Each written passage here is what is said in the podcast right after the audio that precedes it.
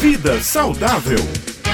Coluna Vida Saudável com o nosso querido médico nutrólogo Dr. Alan Lúcio, dando continuidade àquilo que ele vem tratando sobre o transtorno do déficit de atenção e hiperatividade, o TDAH, agora destacando os tratamentos, não é isso, doutor Alan? Bom dia.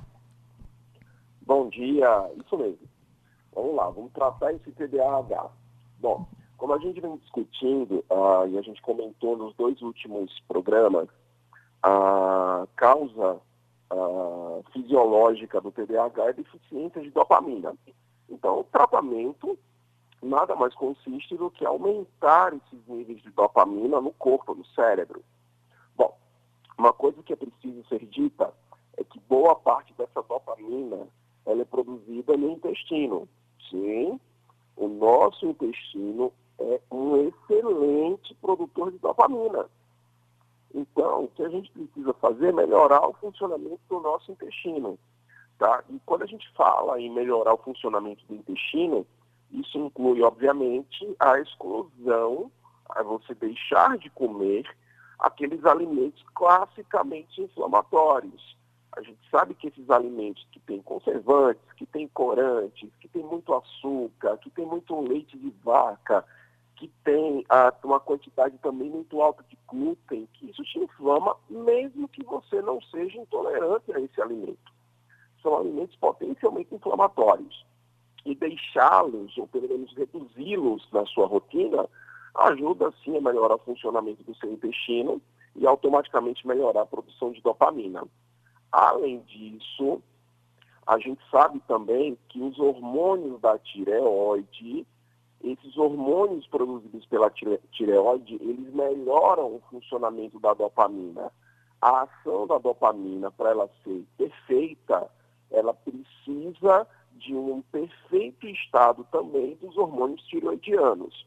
Então, se você tem algum problema, algum déficit de funcionamento da sua tireoide, isso precisa ser resolvido. Por isso que a gente encontra muito nas pessoas que têm esse, esse hipotireoidismo, variações de humor, inclusive tendência a TDAH. E, obviamente, é, existem algumas práticas que é, aumentam a dopamina no cérebro, práticas naturais. Tá? A gente sabe que a dopamina ela aumenta de quantidade no cérebro toda vez que acontece algo novo, toda vez que acontece alguma novidade. Tá? Então, para as pessoas que têm TDAH, sempre tentar variar a rotina, tá? Sempre buscar algo novo, buscar algo diferente, algo que seja prazeroso. E é óbvio, claro, gente, que existem medicações que aumentam essa dopamina no cérebro, tá? As mais conhecidas, é, é, a gente tem metilfenidato, conhecido aí popularmente como Ritalina, Concerta, e a gente tem uma outra medicação que é o Venvance. Essas medicações, elas conseguem aumentar a, a, a dopamina no cérebro. E algo interessante, gente, que é preciso ser dito, é que são medicações que, que desde que bem indicadas, desde que usadas de forma correta, são medicações extremamente seguras.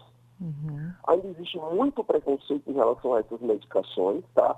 Mas esse preconceito vem porque existem pessoas que as usam de forma inadequada as usam de forma recreativa, as usam de forma até mesmo para poder a, se prepararem para um concurso, para uma prova, e não é assim que funciona. São medicações que precisam de uma indicação médica, porque se assim usadas, elas só têm é, benefícios a oferecer. E, doutor Alain, além do tratamento com medicamentos, que o senhor disse que tem que ser algo bem criterioso, até para evitar uma dependência, não é, daquele medicamento, existe algum outro tipo de terapia que também é aconselhável ou que pode ser usada, principalmente quando a gente está falando de crianças, né, de adolescentes, de a, jovens? A terapia, nesse caso do TDAH, também é extremamente bem-vinda, até porque a, a, pela deficiência de dopamina no cérebro, essas pessoas que têm TDAH, elas têm uma tendência muito grande à falta de motivação, à desmotivação. Muitas vezes confundida, como eu falei no programa anterior, com depressão.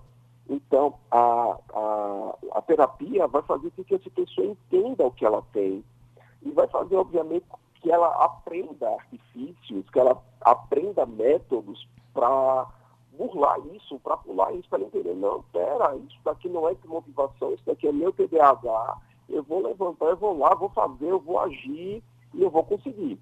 Uhum.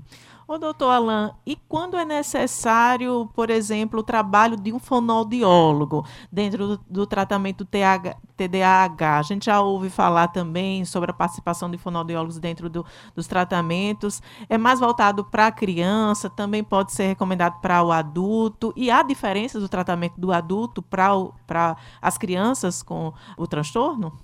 Então, na verdade, ah, quando a gente fala do tratamento da criança e do tratamento do adulto, esse tratamento ele não tem tanta diferença assim. Tá? Inclusive, gente, é, é muito interessante ah, ah, quando você começa a tratar a criança, como essas crianças elas realmente mudam de, de, de, de perspectiva de vida, como elas melhoram o rendimento escolar. E o adulto também. Tá? Uhum. O adulto ele também precisa desse tratamento. Tá? Muitas vezes até a, em relação ao rendimento dele no trabalho. Uhum. E, e, a questão do profissional de fonoaudiologia, doutor? É, existe algum momento em que esse profissional entra também e quando ele é necessário? Desculpa, você pode repetir que na verdade eu não consegui escutar. É com relação ao profissional de fonoaudiologia, existe um momento em que ele deve entrar dentro do processo de tratamento? Em que momento ele é necessário? Ah, sim, claro ah, o, o fono seria realmente bem-vindo, tá? Algumas pessoas com TDAH, elas podem ter também essa dificuldade de dicção, por ficarem ansiosas, por ficarem nervosas, tá? E nesse caso, ah, também seriam bem-vindos e sempre que der. Na verdade, não, não teria um momento correto, não teria um momento certo. Na verdade, sempre que a pessoa sentir essa necessidade, é procurar ajuda realmente desses outros profissionais. Sempre muito bem-vindas. Doutora Alan, só uma última questão rapidinho, a gente já está encerrando aqui o nosso, nosso bate-papo, mas e o papel da família no acompanhamento e no tratamento? Também saber lidar com essa questão é importante. Exato. Na verdade, eu, diria que o principal papel da família é não julgar. A pessoa que tem TDAH ela é muito julgada como uma pessoa atrapalhada, como uma pessoa desastrada, como uma pessoa preguiçosa, como uma pessoa esquecida. E isso só vai atrapalhar essa pessoa. Então, é não julgar, é apoiar, é dar as mãos e fazer com que essa pessoa tenha uma vida normal, porque isso é possível. Uhum. Doutor Alan Lúcio, muito obrigada pela sua participação, mais uma semana aqui conosco na coluna Vida Saudável. Aguardamos o senhor aqui na próxima semana trazendo mais informações sobre saúde aqui para os nossos ouvintes. Até lá!